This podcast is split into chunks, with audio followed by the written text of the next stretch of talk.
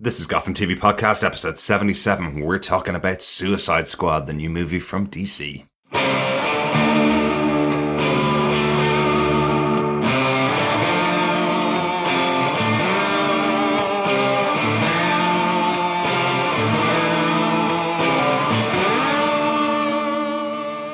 Hey, this is Drew Powell. I play Butch Gilzean on Gotham, and you are listening to Gotham TV Podcast. Welcome back, Gothamites. Welcome back, detectives. We're here for a DC movie. This time we're talking about Suicide Squad, the brand new movie from the DC cinematic universe. I'm one of your hosts, Derek.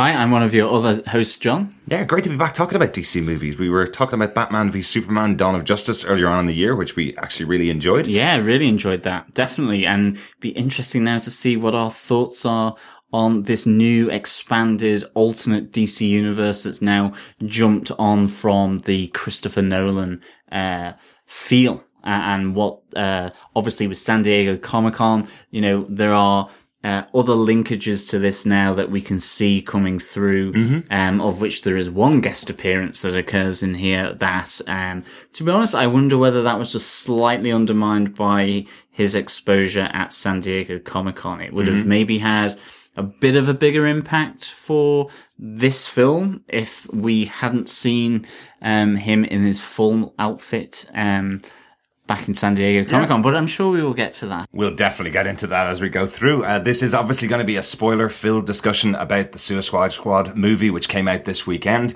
Uh, if you haven't seen the movie, go ahead, check it out and come back and uh, listen to the rest of our thoughts uh, on this podcast. If you want to hear any of our other podcasts, all of our discussions about Gotham since season one, uh, right the way through Batman v Superman, all of the comic books that we've discussed, all of the animated movies that we've discussed, uh, go over and subscribe to us over on iTunes at gothamtvpodcast.com slash iTunes or on any good or evil podcast catcher uh, by looking for Gotham TV Podcast.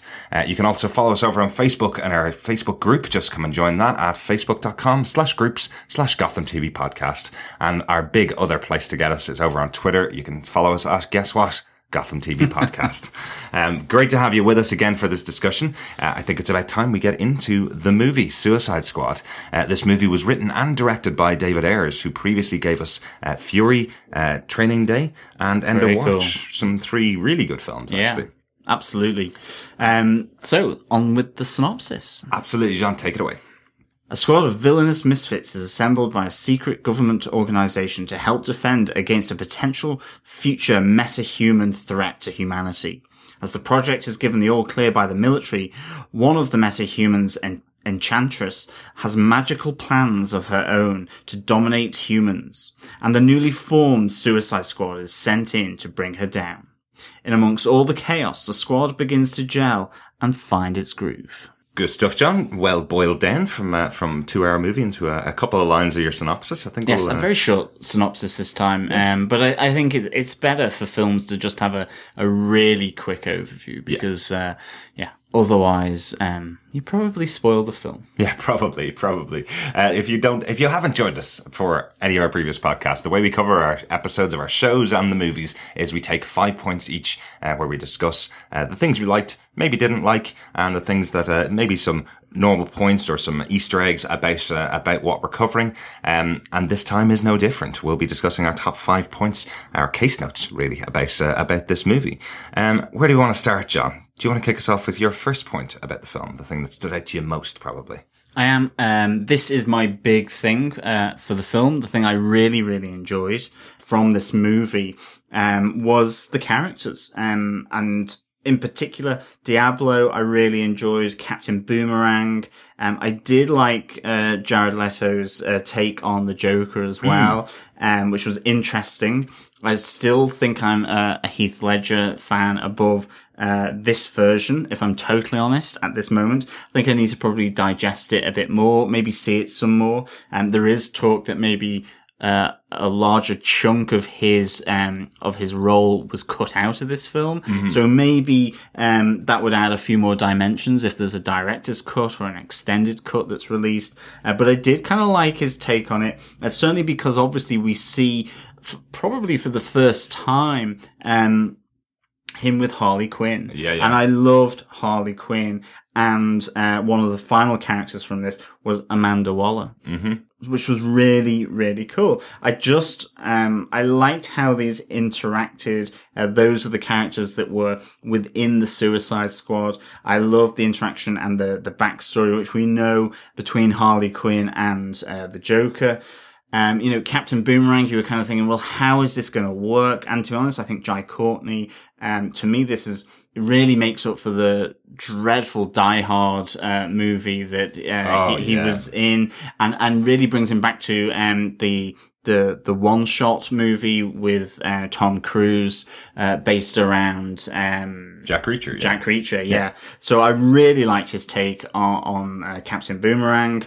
Um, I thought Amanda Waller really, um, absolutely fantastic. I loved her hard edge, absolutely superb. So for me, the characterization of some of these, um, uh, villains that I didn't really know too much about so much was really good. And those that I did know about, I loved either the take on them, uh, like, um, Mar- Margot Robbie uh, as Harley Quinn, but also then uh, Jared Leto as the Joker. So this was really good. And I mean, that makes sense to me. I think that shows it's a good movie ultimately, um, is because this is a bit of a characterization piece because it's, it's like the Magnificent Seven, except it's the Suicide Squad, it's villains, it's coming in. You should be looking at the dynamics between the characters or the individual characters. And I think this film did that for me. I really enjoyed seeing how, how they, they worked. And I think really just to, um, you know, have all of that, that, that bounce off between Amanda Waller as a human, Diablo as a meta-human and his backstory, and, and then these sort of, um, the humans with special abilities like Captain Boomerang, you know, that technically maybe not a meta-human. Yeah. Um, same with Har- Just highly trained. yeah. Harley Quinn, just highly trained or just crazy. Yeah. Um, Or Deadshot as or- well. Yeah. really, really cool. Yeah. Um, so uh, to me, this was the heart and soul of this picture for me, and I, Mm-hmm. that I loved. I loved taking that away from this movie. Yeah. Uh, their their interaction and gelling together, and uh, and just in amongst all this chaos. In, in, in a sense, um, maybe the story was fairly standard. It was fairly, uh, you know, a coming together piece and then fighting a common enemy Mm-hmm. a- a- and all of that, like Magnificent Seven, Yeah. like in a sense, uh, Avengers, uh, um, the Avengers or Avengers Assemble. Mm-hmm. But, you know, in this sense, this is, we've not had any of these backstories before, except for maybe obviously the Joker, but then he technically wasn't part of the Suicide Squad. Exactly, So, exactly. uh, I, I, I enjoyed it as a, as a, a first off, yeah. Um, listeners, if you, again, if you're joining us for the first time, we do occasionally have points that cross over. I think a lot of my points are going to cross over with John's first point there because you've kind of taken all the characters. um, but yeah, I But I will come to individual characters. Uh-huh. This is the general thing. Yeah, well, for my first point, I was wanted to talk about the one character that I think is not getting a lot of conversation, but absolutely stood out to me in this in this movie, and it is Amanda Waller. Uh, Viola Davis plays a fantastic part in this film. Uh, she's so central to the storyline. She's one of the first characters we see uh, on our screens, uh, t- selling this plan to the government about putting together the uh, the meta-human task force, effectively. Um, so really, her big plan is to get the Enchantress, this five thousand year old witch, to lead a team to take it, take down threats that would be similar to Superman, uh, basically, which is a really interesting concept and a great kind of takeaway from the Superman film, from uh, Batman v Superman as well, that we do need a protection from um, from these type of threats. Uh, I love how she sells it. She is the warmonger. She's really the one that's kind of selling the nuclear weapons to battle nuclear weapons, uh, and she does it so well. There's no no doubt in my mind that this part could be uh, gender neutral. Really, I suppose it could be any character that plays this part, um, but so well tied to the comic books. I think she plays a great version of Amanda Waller that we've seen from the comics and from uh, other TV shows. She's been in Arrow, um, so we've seen that character played on screen before. Uh, but having someone with a gravita- gravitas of, of Viola Davis coming and playing the part does really help out. You know, um, Absolutely. great moment that she has later on in the movie when the Suicide Squad unwittingly, I suppose, save her um, in the city in a bit of a escape from New York kind of vibe where they go in to save someone and then realize it's actually the person that's in, in control of the whole thing. Um, thought that was a really cool concept. But then she takes out all the uh, workers that are that have been working with her and the entire plan, um, saying that uh, that they uh, they didn't have enough clearance for this plan anyway. Um, I really love what they did with her character. You know, it's it's kind of she comes in and out all the way through the film, but you feel her uh, management of the situation. You feel that she is totally the person in charge. Whatever about um, about Rick Flag uh, throughout the film, him being in charge of the team, she's absolutely the one with the finger on the trigger uh, the whole time, and, and I like that she is used that way. I think she's used really really well.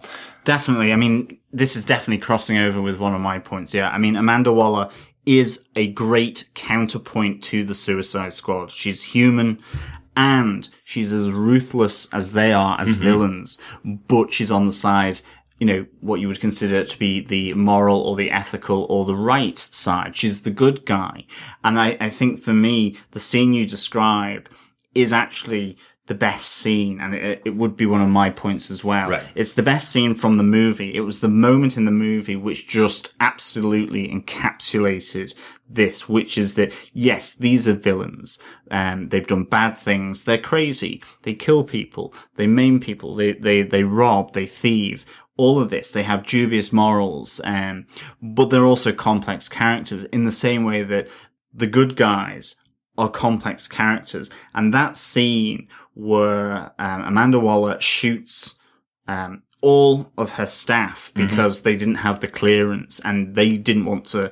She didn't want the the Suicide Squad and what they were doing to get out. Showed the ruthlessness of the good guys as much as the bad guys would have. And, and so it blurred the lines. It, mm-hmm. it made that moment where actually in an unsentimental way, you could connect with the bad guys because you're seeing someone who is technically on the other side doing something equally abhorrent, uh, calculated, and emotionless as they would, as Deadshot would do, say, for example. Mm. And in that moment, uh, instead of all this trying to connect Deadshot to his family and the child and, and all this type of thing. Yeah. Um, in that moment, you could connect with the Suicide Squad because what you realize is that there is potentially no good or bad, mm-hmm. just varying shades of gray. And, sometimes, um, you know, ultimately what they did is they saved humanity. So they were the good guys, but they also have questionable morals, ethics, and all this. Yeah. And I think in that moment where she just pulls out the gun and shoots them in the head, uh, one at a time in front of them and is matter of fact about it. That to me was where it was the heart and soul of and central element of this entire film. And I thought it was excellent. And it, I was so glad that it was Amanda Waller that provided that. And as you say, Viola Davis was just really, really good. Absolutely. Absolutely. Yeah, yeah, totally. Uh, is that your second point? Or is that? It is really. Yeah. It was one of my points. Yeah. Yeah. Um, so for my for my kind of second point, I'm going to talk a little bit about the negatives because it does play in quite uh, closely with this. Uh, I think the tendency within this film to try and um, to try and make the bad guys into good guys just goes a bit overboard for me. Um, I really wanted to see a film where we have got uh, the villains as leading it. You know, I think there was there was talk for many years about um, a Spider-Man spin-off, which would be the Sinister Six, all the bad guys um, getting yeah. together and and doing a villainous plot together.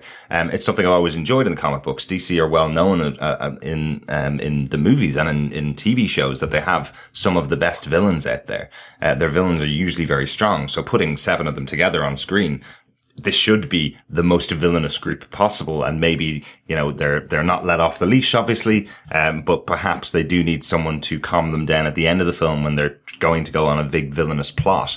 Uh, I was kind of hoping that we'd see a bit more of that. Uh, yet every character who gets a backstory, it's, it does feel like they're trying to humanize them and make them good guys. And I didn't think that was supposed to be the point of this film. I thought the point of this film was to say we're using the most lethal weapons to aid us as being the human good guys. We're going to be aided by the most lethal, deadly people in the world, um, to take out uh, an even greater threat. But if these guys are let off the leash and are released from our control, then they will go on a killing spree, you know, that kind of way. But I don't get the, uh, the concept that uh, Deadshot, for example, would actually go on a killing spree the next day. He would just take more money to to kill people um, based on the contracts. Yeah, um, I, I, get the distinct impression that all the way throughout the film, uh, Will Smith's character of Deadshot or his version of Deadshot is being given contracts for bad people, really. You know, he doesn't kill women and children, for example, as he says early on. Yeah, yeah. Um, it's bad guys taking out bad guys are the kind of contracts that he takes. You know, it's, it's given that impression and he's doing it all for his daughter. And he's, you know, that's, he's trying to get her put through college. It's shown, shown at the start that he's, it shows his bank account with $20 left in it. So he's taking that big, uh, payment at the start because he needs to get his daughter out of a bad situation. You know, those kind of backstory pieces, which make Will Smith's character much more sympathetic than I thought Deadshot would be. Uh, we've seen a version of Deadshot in the Arrow TV show, and he's not sympathetic at all. He is a Absolutely murderer, not, yeah. you know, uh, which is what I would have expected. And I think that's partly to do with the casting of Will Smith. I think he has, it's kind of like Arnie in the, in the 80s where you put Arnie in a film and he wants to make sure that everybody looks up to him. And that kind of feels like what Will Smith did with this part here as well, where he needs to have a backstory for his character that's justifiable when his kids go and see the movie kind of thing. It always feels like something that Will Smith would do. While I love him as an actor and I do think on screen he has some great moments, I think that was a bit overplayed in this film. I think, yeah, no, I think you're right. I think it, it seemed a bit hammy sometimes. Hmm. However, I loved the part at the end where it could have been really uber hammy, to be honest. But I love the fact that it was trigonometry that they was teaching his kid and, and talking about it in terms of this is the angle you would take to shoot someone, but you've got other variables involved. I thought that was excellent. I thought that was really good fun. And there was a nice little twist uh, instead of him just simply seeing his daughter. Yeah. But I agree. Whether it was necessary for him to have this kind of um, sympathetic good guy type of character, like he was only doing this bad stuff just to help his his child.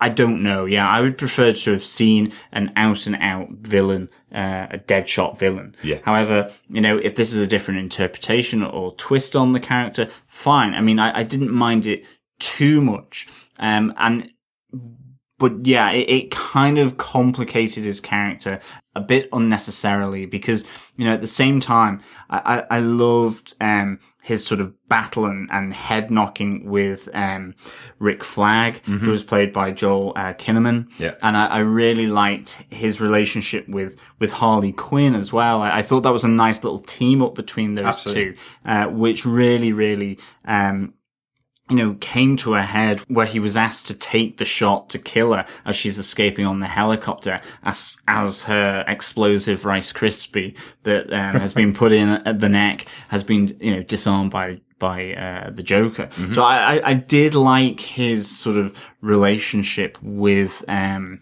with Harley Quinn and so on. And I just think to an extent then having this kind of good guy persona trotting on in the background or, or even just overemphasizing Exactly. it, uh, just maybe just weakened that portrayal of Deadshot Yeah. a bit when all the other interactions I really liked from, um, from Deadshot. Yeah, yeah, absolutely agree. And again, I can't put too fine a point on it. I love Will Smith as an actor. I've seen almost every film he's ever done. I really do like him. Um, but I I just felt it was a bit overplayed in the film. The, the elements about, about having a family in a past and that he's doing it for the, for, for good and he's, he has rules that he'll follow. Uh, you know, it just felt like it, he was trying to say it more and more times. And again, if you have a, an actor like Will Smith in there, you're not going to cover up his pretty face with the uh, with the actual dead, uh, Deadshot costume. So I think he puts on the mask twice in the film, which I think if you got an, a, a lower level actor or an actor that that didn't have as much star power as Will Smith, you probably would have been able to cover up his face a bit more as well. That's another one of the things that kind of it always gets to me in these type of films that an actor would uh, would be cast in a role where their face is covered.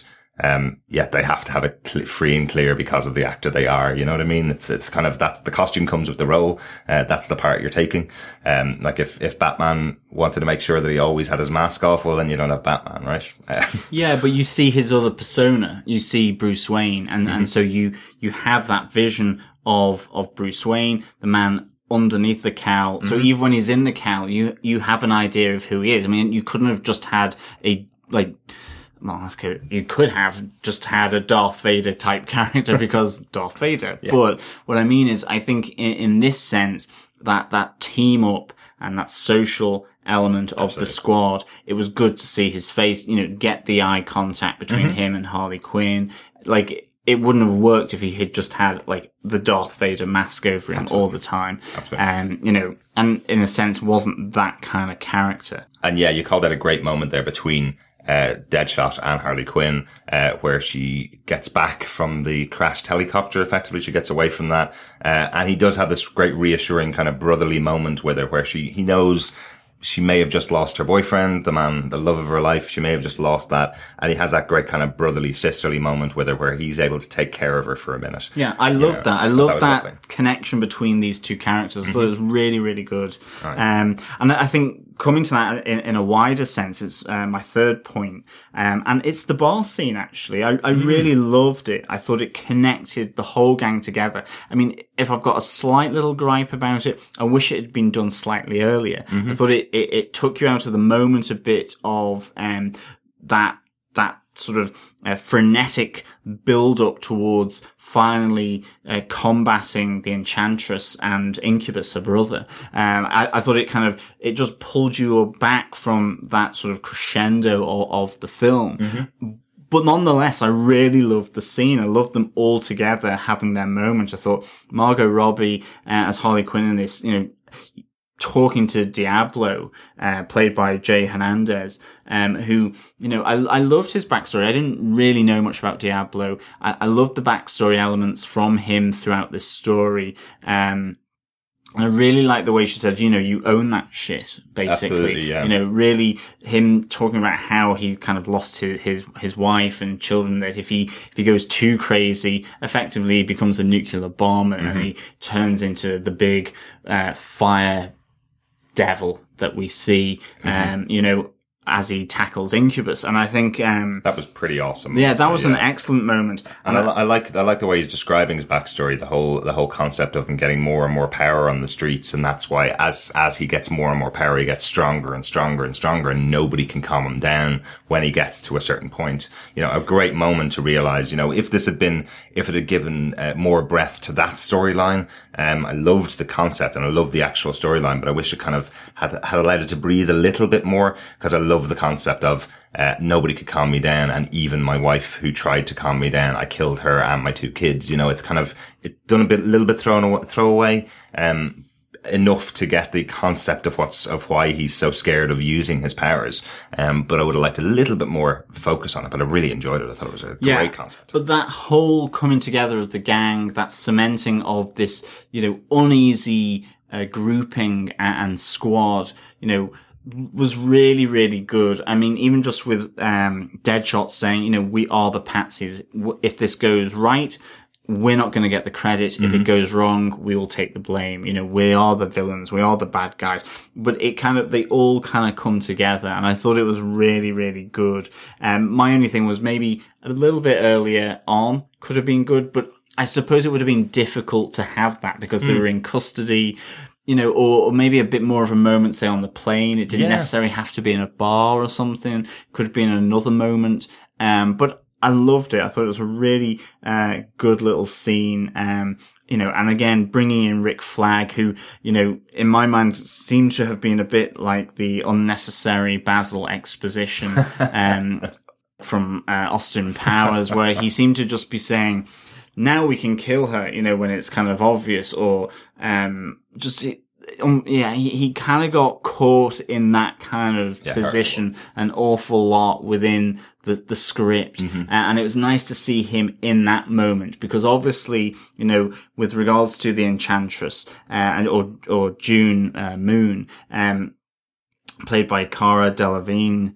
Uh, her of the eyebrows, yeah. Her of the eyebrows and model fame, absolutely. Mm-hmm. Um, you know, that was an interesting story and it, the one that really drove this squad coming together, really yeah. forcing the hand of the government to acknowledge what Amanda Waller was saying uh, as she sort of goes off on a different path and actually mm-hmm. undermines or try seemingly undermines Waller's plan to bring them together um, by going off and doing her own thing basically yeah. with with her brother. Um, that you know it was good to have Rick Flag in there as well, sort of finally uh, realizing that the group were were um, fit for purpose, mm-hmm. shall we say, in that military sense. yeah, know? yeah, absolutely. Uh, there is one moment. I don't want to sound like I'm just pointing at the bad things. You are saying a lot of the points, and I agree with almost every point that you've said so far about the movie. Uh, but there is a moment with Rick Flag that I think is probably the worst uh, worst moment for him uh, being the exposition guy.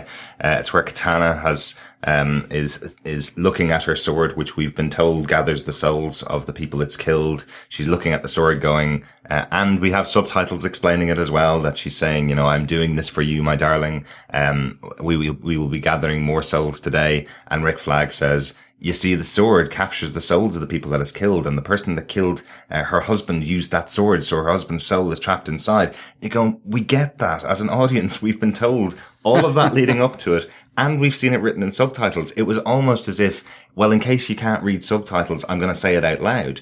It just didn't make any sense Yeah. why he would explain it. And i felt it's a bit of a thankless task that he has a lot of the time in this film. The moment you mentioned at the end of the film where um where enchantress's heart comes out and he goes her heart's out now. We can kill her which was their entire plan. So, and everybody had seen the heart come out. So, um, so again, he's given these moments of exposition that just weren't needed, even for the youngest member of the audience that'd be going to this. It's a 15s and over film, uh, for us. So most of them would have enough cop to see exactly what was going on on screen. Uh, so I felt he was being given a thankless task by being, uh, by being handed these lines of dialogue that just didn't need to be said by him. Absolutely. I mean, I, I think, um, you know, it wasn't, that's just kind of the script. And unfortunately, you know, he was the exposition person in a lot of these cases. But I mean, in some cases, it was just so deadpan in terms of what he had to deliver that I just felt sorry for Joel Kinnaman. I mean, like, you know, he was great in House of Cards uh, as uh, Frank Underwood's uh, rival to the, the re-election. Absolutely great. I really liked, um, him as the new RoboCop as well. I really liked uh, Yeah. him in that, and I just I liked him in this as well. I just felt he got some really duff lines that he had to to do, which was like really difficult to to to deliver. I mean, even with um, Will Smith, the fact that you know the bits of exposition that he did. So we're going to the big. Um, the big area of floating trash in the sky. At least it's a bit of fun. At least, you know, you can put a spin on that. But, Yeah.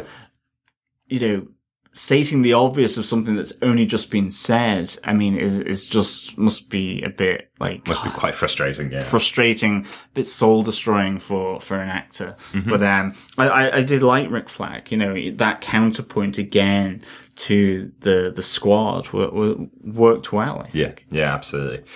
Well, I think it's time to actually talk about Harley Quinn. We have we've kind of danced around her a little bit, much like Harley Quinn does a lot of this film.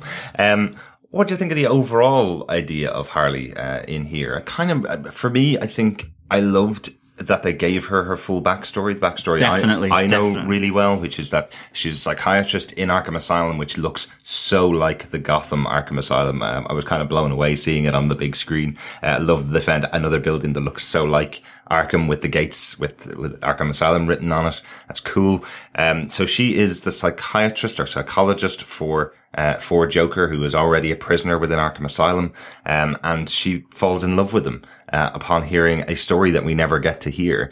Um, we don't know why it is that she's fallen for him, but there is a backstory there that he is uh, he is drawing her out and making her fall in love with him, and eventually. Um, he puts metal, or sorry, metal, puts electricity to her brain and fries her brain. Uh, and then at that point, she becomes Harley Quinn by jumping into the vat of chemicals at Ace Chemicals. Lovely to see this, uh, on screen. Definitely. Um, we mentioned it during a Batman v Superman, uh, review. And it counts double here. This is a movie for comic book fans, people who've read the comic books or seen the stories in the in the animated series, even uh, which cleaves very close to comic books. They're definitely not making any concessions for people who are looking for non-comic book logic. I suppose would be the way I'd see it. I'm a huge comic book fan. I, I jump on board with a lot of comic book logic within Marvel and DC universe uh, of comics, and I think what they did here by translating this directly from the comic books allowed me to see something I've always wanted to see on screen. Um, this character of Joker in love, really, uh, what would he do to, um, to his, his lover uh, in Harley Quinn? Would she follow him down that path? How does it, how is it handled on screen? Thought it was cool, uh, really well, really well done. Um, loved the little flashback that she got to a possible future with a with a Jared Catalano. If anybody's old enough to remember My So-Called Life, the dream of any 15 year old would be to end off with uh, with Jared Leto. So I love that she has that little moment of of seeing what the Joker will be like in a natural environment with two kids and her being the nice homely mother. Love that. Love those bits and a fantastic moment in seeing her in her original costume, um, which, which, you know, you saw for four or five years. And then obviously the comic books take her and turn her into this, um, uh, this, what short shorts wearing, um, boob top wearing character because they do that in every comic book. So, um, so nice to see those little throwbacks to the storyline we remember from, from the nineties and, and, and noughties of Harley Quinn. Absolutely. I mean, I, like yourself, it's one of my points. Loved the backstory. I mean, the the line where Joker and her are above the vat of chemicals, and he goes, "Will you die for me?" And he goes, "That's too easy. Will you live for me?" And she jumps off and survives the chemicals in Yeah. the same way that he did when you think back to um, the the original Batman film by Tim Burton. You know, all of that um, I thought was absolutely fantastic. Seeing, you know, the disintegration of this uh, professional psychologist uh, at the hands of the crazy Joker. But then as Harley Quinn, uh, for me, Margot Robbie absolutely nailed it. The Yeah. voice was perfect. The mannerisms, the kookiness, the, the flirtiness, everything was really good. Um, you know, the only thing I wish they had done is I wish they had pared back her um from the trailers because I felt that um there was a moment where I thought am I seeing just a lot of trailers, a lot of short dialogue which was put into the trailers and now I'm seeing it on screen again and I'm going it, of course, it works within the, the scene, but you know, sh- it was very snappy one liner from her. And I think that was good, but it sometimes, as I say, the moments when she's having a more of a conversation uh, with Deadshot, uh, I thought was really good as well. And I, I just think they absolutely like nailed her kookiness, you know, her looking out saying, look at the, the bright lights and, you know, picking the handbag off the uh, out of the shop window. You know, we're the bad guys. She, she just really reinforced the fact that these were um, misfits together. Bad guys together and being forced to do something together, and that's what's keeping them together. But also that kind of bond between villains, I suppose, as well. Uh, that that was seemed to be taking place. You know, they, they couldn't be rivals here, Yeah. where they might naturally have been so. Uh, but I just thought she absolutely pitched it brilliantly, uh, fantastic, absolutely fantastic. And it, it comes back to my first point of, you know, the characters that were drawn here by the likes of Margot Robbie, uh, Viola Davis, Jai Courtney, um, Jay Hernandez. All of this was so, so good. Absolutely, yeah, yeah, totally agree. Um, I love Margot Robbie in this part. She's been, she's been what's really been hanging all of the trailers on since, uh, since the first announcement of this film, since the first couple of shots that we saw of it. Everybody wanted to see what she did. Uh, and she does such a great job at this film. Really, really good. Um, st- probably my, as I said, my second favorite character because I loved Viola Davis's version of Amanda Waller much more than I thought I would. Harley Quinn, um, is something that I've loved seeing brought to life by Margot Robbie. But I, I think you're probably right. The, the amount of trailers and the amount of one-liners that, that were shown, um, over the course of the last year probably, uh, cut the impact a little bit too much for me, but I did really, really enjoy her. Definitely, yeah. Um, I think that brings me on to my next point. Um, I'm just gonna, I'm gonna pull a negative actually, if I, if I'm honest. Um, and it was really the underuse of Killer Croc. Um, Oh, yeah. You know, I thought Killer Croc looked amazing. I thought the, the makeup and the effect that they did was really good. I, I enjoyed the, the visual of Killer Croc and I just felt that, um, he was a bit underutilized, really. I mean, for such a well-known character within the Batman world, um, you know, you could have had him playing off with Harley Quinn much more, you know, two people from Gotham in that universe.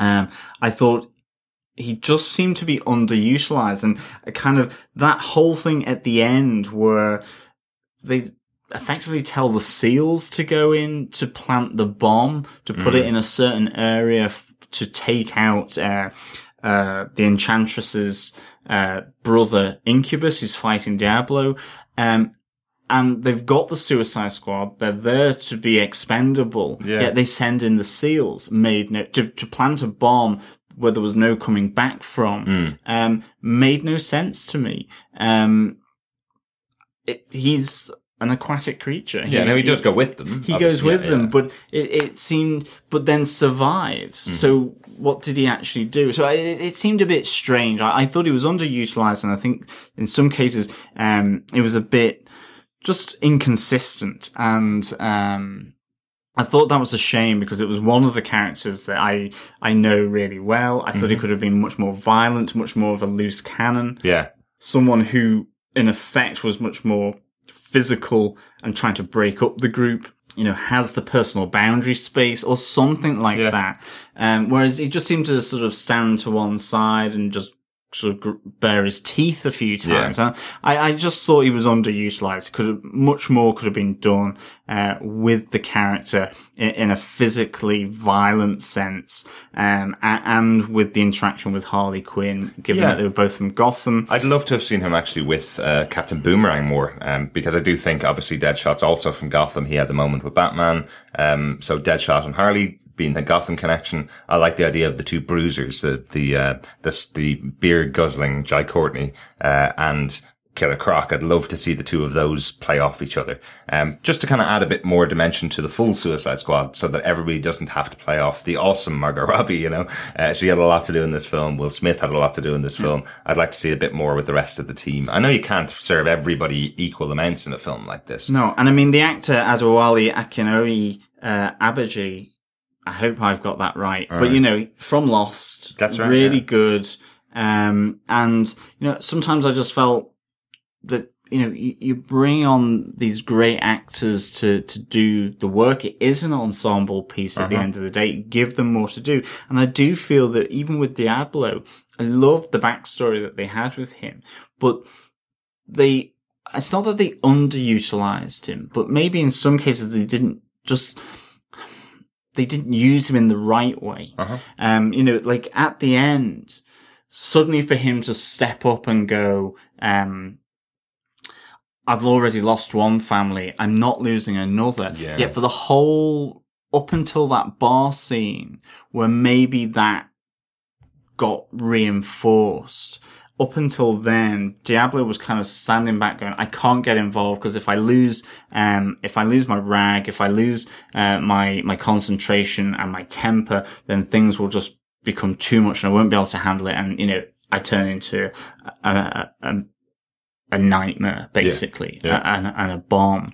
And he seemed distant. You know, he had the kind of little, uh, clash with Deadshot as well. He wasn't connecting with anyone or he didn't seem to be really to one side. And yet at the end, um, he comes to and says, I'm not losing another family. And to me, that just felt slightly out of left field. Um, as I say, maybe in the bar scene where um, Margot Robbie, uh, as Harley Quinn says, um, you you own that. You know, you own that that darkness, that evil, or or that that power that you have, even if it is for bad. You own that. Um, that's yours. No one can take that away from you. Maybe it was in that moment, but still, I just felt maybe that progression could have been a bit clearer in the film. And I, I think the other thing is as well is, you know, he was the only metahuman left in that group. Um, after Enchantress has, in a sense, betrayed that group, um, and betrayed Rick Flag. And it was interesting to see that if he couldn't get the better of Incubus, what's the point in having a metahuman, ar- Yeah. metahuman army? Um, and, and it ended up being by a good old fashioned bomb that, that killed him. So why not just send, um, a warhead into there from afar? I mean, that was the thing. Well, they had to keep him in place. That's what Diablo's job was. It was keeping him in place. This is an ancient, um, an ancient evil that only could be kept in place by Diablo, and then the bomb exploded. Yes, but But they were staying wouldn't in have- that place anyway. So essentially, go up into the upper atmosphere, drop a load of bombs. I mean, that, you know, they didn't know that they were coming Mhm. until they were there, and then she sensed them, uh, did the Enchantress. So, Yeah. um, I, I don't know. It, you know, it kind of just, it would have been better for me if Diablo had been, had died fighting Incubus, but ultimately had slain him as well Yeah, you know, um, because then you wouldn't need the bomb. Yeah. Or if the bomb was ineffectual, they tried that and they had to get that close or something, you know? But Mm. Yeah. I, I don't know. It, it just didn't fully work for me. But having said that, um, I still enjoyed it. Yeah, You know? yeah. I, I think uh, one of the things that really stands out to me after seeing the film, and I did, uh, you know, again, don't want to point out all the negatives, but I do feel the movie was edited with it an inch of its life. Uh, a lot of the time, it felt like a lot of um, MTV videos pulled together into into a, a, a full form film. So they're editing dialogue to keep it short, to keep everything snappy. Uh, you mentioned the one liners from Harley Quinn. It's like as if she says a one liner and then the camera cuts to somebody else. So there's no breathing or laughter or uh, no moment to kind of catch your breath or for some scenes to breathe. So I think there is a possibility that there was some more stuff in there with Diablo. There's a possibility there was more stuff in there with Killer Croc, um, in those scenes. And they were, it was determined that we need more Will Smith maybe. So we'll keep his scenes and lose some of theirs. We need more Harley Quinn. We'll keep uh, her scenes rather than theirs. They may not have even filmed them. That may, may have been something that was being done in the script. It just felt like a lot of stuff was being cut down that should have been in the film. We know for definite, as you mentioned earlier on, there's a lot of Joker stuff that was done and was cut from the film because he's not even part of the Suicide Squad. Why would you focus on the Joker character? Um, he's not supposed to be in this film. His his central piece is that he's her boyfriend. That's it. That's that's supposed to be the bit for the Joker in this film. And there is another scene as well. Uh, that, that now that we're talking about it, um, which is uh, where Captain Boomerang is in the is in the the bar with everybody else. They make this decision that they're all allowed leave. He leaves and goes out the door. Uh, in a very funny moment. That's a great moment where it's like, you don't have to stay. Nobody has to do this, um, if they don't want to. And he goes, all right, I'm off and leaves. And then they leave the bar and within three seconds, he's back walking beside them and there's no explanation at all. So it Yeah. is just a comedy moment. It's not, it doesn't mean anything at all. It's not his character doing what I thought he would do, which is walk away and go back to Australia. Yeah, because- it's just for comedy effect. Yeah, because he was trying to leave in the first instance, and he was testing whether the explosive Rice Krispie was um, actually real by by sending off um, I- Slipknot. Slipknot, yeah. Yeah. So, um, who unfortunately realised that it was turning into a, a sugar puff. That's right. Um, so basically, um, it was. Yeah, it was. It, that was a bit weird. Um, So I don't know. I, I believe there's no actual director's cut. David, David Ayers says this is his vision for the film. This was his final cut that he turned in. It was Okay. approved. Um, there were there was more reshoots. We know that after the after around the time Deadpool came out, and there were there were the reshoots done and added extra bits to the film. But we know for definite the Joker stuff that was filmed has been excised because Jared Leto has been very vocal about the fact that this is his not not his version of the character that's in the final film. But that happens. That's what uh, you know. A movie's made on set with cameras and with a script, and then the second part of the movie is made in the editing room. Maybe it just didn't work um, for that. But I do feel there are scenes for each of those characters that may explain the motivation and may explain why they're in those situations that we didn't get to see. That I'd love to have been had added to the film. Yeah, I mean, I, I think as well, just coming back to the, the fight between um, Diablo and Incubus, even though I would have loved to have seen um, Diablo win that fight, or, or at least maybe it was a you know a zero sum game where they both perished or something. Um, at the same time, um, and maybe slightly contradictory from my point of view, um, I actually really like the idea, and I think this is my final point. I really like the um, the idea that ultimately it wasn't the metahumans that took down the metahumans. That it, it required the coming together of a group of highly trained, you know, killers, crazies, or whatever to finally defeat um, the Enchantress uh, and her brother Incubus. I, I thought that was a nice little thing. I think it was kind of maybe one of the calling cards of the film that despite Amanda Waller's um, projection that humanity, whether they, it's good or evil, can work together, come together and um, fight off a threat Yeah. uh, without the need for, you know, special powers or metahuman Absolutely. powers. And Yeah. so that I thought was really um, a nice little thing to, to, to play against the original concept and so on. And I, I thought that was good. That, that kind of made me feel like, oh yeah, go, go regular human. Yeah. Um, really good. Um, so Yeah, that, I, I, I thought that was good, even though it kind of flies against what I've just said. Right. But I, I, I did like that. I mean, what I mean is both ways I kind of liked, really. Yeah, yeah, no, I, I definitely like that, and I think it's a good piece to take from the Batman v Superman and Superman uh, concept, which is constantly that discussion that must go on. If if there are metahumans in the world, this would be the discussion. Oh God, what the heck do we do now? Uh, we've got someone that can punch a hole through uh, anything in front of him and can uh, can blow things up with his eyes. How do we stop that? Um, you know, that was the original question that was posed in Man of Steel. Um, I like that it's answered here. We do have an answer for it. Not a great one, but at least humans can stop it. You know, there is a way. Um, I, I like that. I, I, you know, that, that, that's a really good, a really good idea. Uh, I think we've gone through major points, um, overall. I have a few little notes about the movie, and I think one of those, uh, is, something that you mentioned earlier on, which is the guest appearances that we see in the movie. Uh, we do see Ben Affleck's Batman. Um, Mm-hmm. Brilliant, yeah, really good. Nice little moments to see him in there, uh, in there three or four times actually, but more than I was expecting. So I didn't expect him to be the one that arrested Deadshot. Thought that was a cool idea. Uh, we see the death of Batman at the hands of Deadshot, uh, which I thought was, uh, in, in his flash forward, I suppose, uh, as, as they probably want to call it.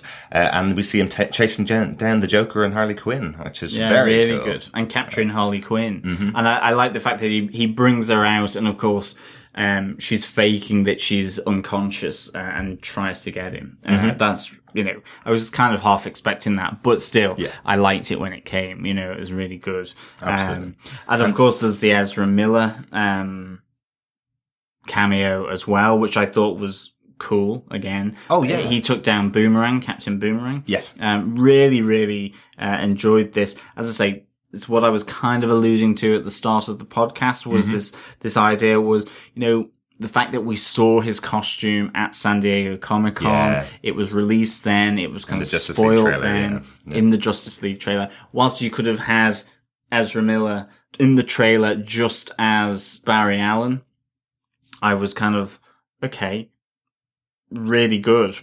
But the fact that you see him in his suit and you see it here, can you imagine if you had gotten the first glimpse of the suit here in this movie? Yeah. Just how that would have turned into such a buzz and, Mm-hmm. and, and maybe even shown more of it or something.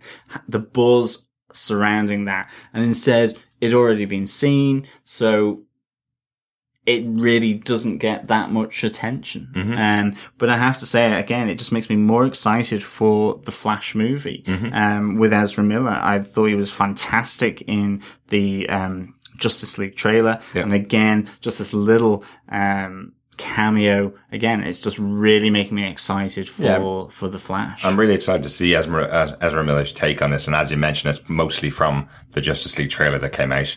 Um, really excited to see what he does. Um, it was a pity that it's only a, you know, a blink and you'll miss a cameo, but hey, it's the Flash. That's kind of, that's kind of what Yeah, he does. exactly. right? Uh, so cool to see that as part of the movie. Um, and then of course, the other little spot, I suppose, not only do we get a Batman cameo, we get a Bruce Wayne cameo in the, uh, in the, uh, the post credits tag or what's called mid mid credit sting is that it?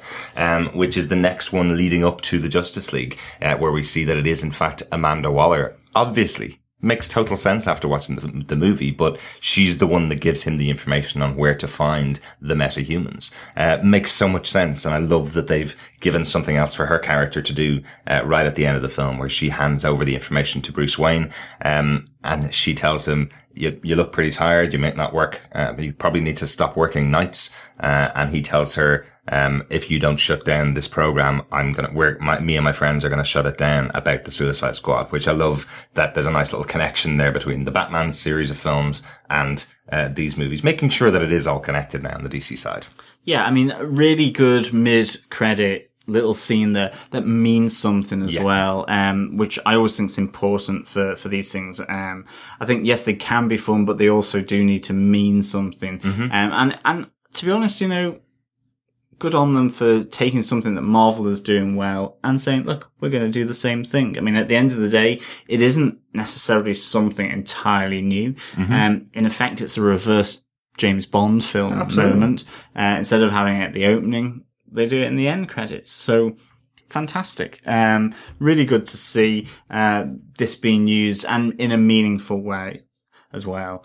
Um, I've just got uh, one note. It's my funny moment. It's the um, gyrating hips of death um, from the Enchantress. I knew we'd get there Um, eventually. The um the the zumba dance of disaster that um she's doing. Uh, there is one moment where she's kind of got her arms out to the side and she's moving her hips around to to presumably get more trash into the air to create this machine um, that's going to destroy humanity. Um, and I thought. What a great way to bring uh, death and destruction down onto a world. you that you dance away to it. Um, in in uh, Ireland and the UK, there is uh, the dancing on ice and, and this ballroom dancing Mm-hmm. uh, TV show. I don't particularly watch it or or like Yeah, it, um, but I just thought that puts a whole new spin on um, "Come Dancing." Or- Is it "Come Dancing"? Yeah, something like that. Anyway, um, I, that's why I don't watch it. I just I don't really know, but it's um, yeah, the the gyrating hips of doom um, from the Enchantress. Uh, Can I say I'm really sorry for poor Cara Delevingne? Um, I think this is what they wanted when they hired a model in the movie. She's done a couple of films and she is getting some really good uh, critical praise for other films that she's done, but there is absolutely nothing for her here to work with. The other funny- ear- the early on moments where she's playing the character of June uh, June Moon. um, there's some good, there's some good Yeah. little bits there where she's trying to keep uh, Enchantress at bay. There's some little bits there, but that's probably two minutes of her performance. The rest of the film is just her in a skimpy top, uh, gyrating to CGI basically, which is really unfortunate for the Yeah, actress. I mean, it. She was really good as June Moon, and that that, that Yeah, whole thing between her and Rick Flag, I, I really liked. I thought actually more could have been pulled out from it, but Absolutely. it was still good. I also think the other funny thing that she has as well is the bad case of talking in your sleep. It's like. Uh, Enchantress. Oh, damn it. oh no, I've just called my, my alter magical ego, uh, by talking in my sleep. So I, I could have said any other word in the English language. Why did it have to be that? Yeah. Yes, yes. Uh, terrible little moment for for the poor thing. As it was sleeps. just a bit convenient that um that was the word that Yeah. she used. It would be like Mary Poppins uh, in her sleep going supercalifragilisticexpialidocious. I can't believe you went for that as your example. Well, it's because it's so. It would have been uh-huh. so outrageous, You know, that that would have happened. I am certain there's an explanation for this. I'm certain that the whole point is Enchantress, Enchantress has possessed her. She's under her skin. I'm sure this is her way of forcing herself through at a moment of Yeah, weakness for June while she's asleep. But that was never said in the movie itself. So, so I'm going to give it that. I'm, I'm going to Yeah, say. no, me too. I just it was, it was hilarious. It was hilarious. Absolutely hilarious, definitely. I think the other note is just the massive soundtrack as well. Oh, absolutely. For, for the movie. I Yeah. mean, just, I mean, I don't know whether he was trying to go Quentin Tarantino on this with just all the musical references peppered throughout this movie, but like, um, yeah, some really good tunes in there. Yeah, the soundtrack's uh, excellent. Really, really like it. Love the Twenty One Pilots song. Love some of the some of the other songs that are in there. Um, I was quite amazed that every single song they used for all of the trailers. I think they've had six or seven different TV spots and trailers with different music, all done to music. I was quite surprised that all of them were in the movie. Uh, I think there's over twenty tracks uh, included in in the film itself. Um, while we were waiting for the for the final possible, what we thought there might be a final uh, teaser scene at the end, uh, while we were waiting for it. I couldn't believe how long the music uh, cues were all scrolling up on the screen. There's so many of Definitely. them. Um, but yeah, it really worked. And, and again, if you're going to do this kind of film, which is really punky and has a has that kind of um, definitely a, a, a base in music, uh, you're going to have to have everything scored with popular tracks from from now. There re- there's some really good tunes. Really, really enjoyed it. Uh, the last one, because I don't know whether it's come across about Joker. Um, let's have a quick discussion about Jared Leto's Joker. You mentioned it earlier on yourself. Um, for me, I really think there's not enough here to make my decision whether he's uh, Absolutely. the best Joker, the worst Joker, or a terrible Joker, or a good Joker. He he's in He there. served a backstory. Yeah. Ultimately. and I liked I liked his take on it. I really did. I must say I did like his take on it. But I'm going to wait for the next Batman film, and I'm going to look forward to seeing Jared Leto. I'm definitely not. I definitely don't want another version of the Joker in a future movie. I want Jared Leto to take this character and play a big role in the next movie. And if it's if it's Justice League, if it's um if it's the next Batman film, the solo one that's supposed to be out in 2019, um, I like his take on it. I want to see him play much more in the movie. So do I. I really liked his take on it. Um, it's not so much that I liked or disliked it compared to Heath Ledger's. For me, I just prefer Ledger's Oh, yeah. uh, portrayal because I liked its context within the Nolan films and, um, I just thought it was done so well. Um, and it's not saying one's better or the other. It's just my preference is for Heath Ledger's, but I liked Jared Leto's take on the Joker and I liked it fitted well. And yeah, I don't want to see multiple versions of the Joker now. I think Jared Leto is the, um, is the Joker and I can't wait to see him with a bigger, meatier role because at the end of the day, it felt right. It, it just worked within the context of the film. Yeah. Him like taking on this meatier role. Um, so it just is good to see and I can't wait to see more of him as the Joker. Definitely, definitely. Um, this just wasn't the film for it, uh, and I think they made the right choice. Probably, I'd love to have seen a, a bigger role for a minute, but you know, I actually thought going into the movie he was going to be the bad guy. That's why I thought they weren't revealing a lot about him. I thought he was going to be the thing that the Suicide Squad were uh, chasing down. That um, that Harley Quinn might have to fight with the with the concept of taking down the Joker. I thought that was going to be the big thing, and then it's like they introduced Enchantress as it's a 5,000 year old witch and the way we're able to control her is by having her heart in this locked box, which takes ages to open. She's a witch. And instantly I knew, oh, she's going to be the bad guy because she's going to, she's going to be able to do whatever she wants to. Um, she was able to break into a Russian, um, a Russian vault and get the plans within about three seconds of them giving that to her as a mission. Uh, I don't think you're going to hold on to that heart love for very long. Um, but that's the concept I thought they were going for, that it was going to be That the would have Joker as the bad guy. That would have been a great concept for the film, and it would have elevated the film. I, I think with that, I mean, what I would say on this, you know, to give an overall impression, I really enjoyed this film, um, and I enjoyed it as an action piece. For me, the best part about this was getting to know uh, the characters. Um, in in the Suicide Squad, and, and particularly ones that maybe I didn't really know so well. Um, standouts for me were Harley Quinn, um, Amanda Waller, uh, Jai Courtney's uh, Boomerang, um, Jay Hernandez's Diablo. I, I, I liked how so all uh, of them. no, I, no, I, I like Will Smith as well, but like I, because I've watched Arrow, I feel like I know Deadshot. I know he brought different types and and, and feeling towards uh, that character, but for me, I I loved um the the these characters. You know, I, I love the fact that Captain Boomerang worked. And that was down to Jai Courtney and Yeah. how he did it. I love the fact that you had two really strong women central to uh, this film in in Harley Quinn and Amanda Waller. Uh, really good. Uh, and Diablo, I loved his backstory. I loved his sort of subduedness. Um, so this was really good uh, for me. Um, but I think actually having the Joker as a bad guy, having that dynamic between him and and uh, Harley Quinn would have elevated this movie beyond a standard group forms. Get control the bad guy, um, bad girl in this case. Um, we all live happily ever after type of thing. A, a, a few deaths on the way.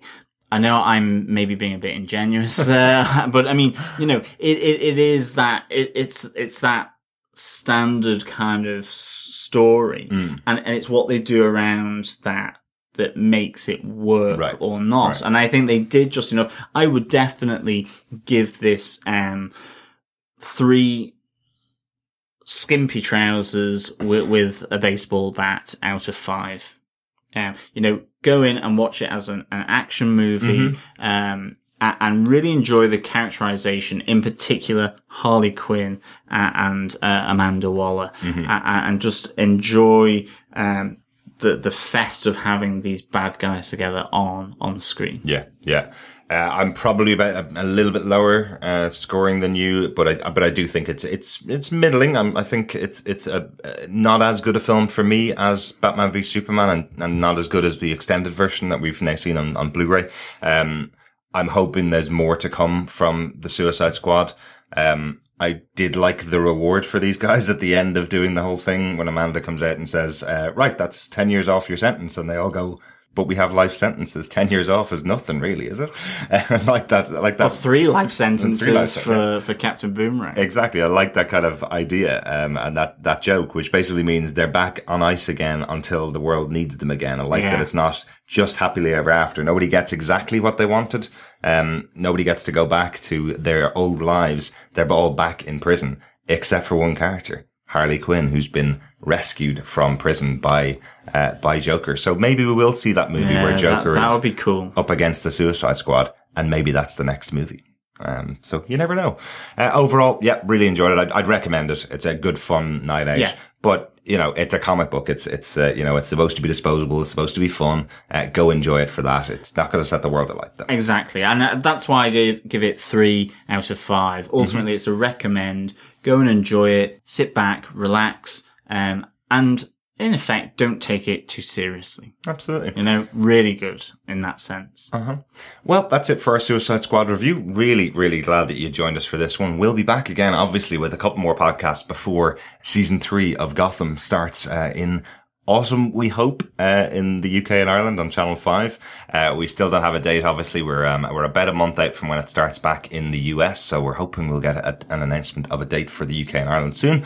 Uh, but I'm sure you'll be able to find us uh, with our new podcasts as they come out. Just make sure you subscribe to us over at gothamtvpodcast.com slash iTunes. While you're on iTunes, why not leave us a review? It allows other people to find the podcast and we'd love to hear from you. Uh, if you want to send us any feedback on our episodes, you can email us at feedback at gothamtvpodcast.com.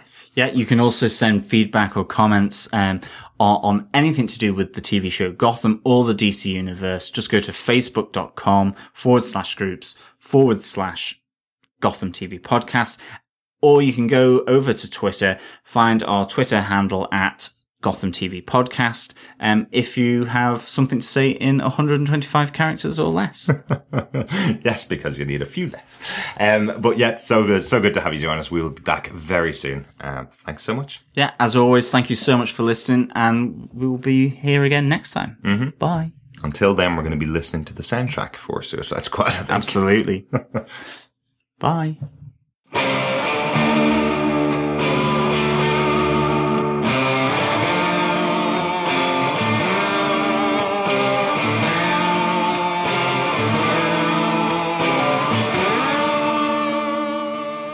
Thanks for being a Butch supporter. Butch loves you, baby.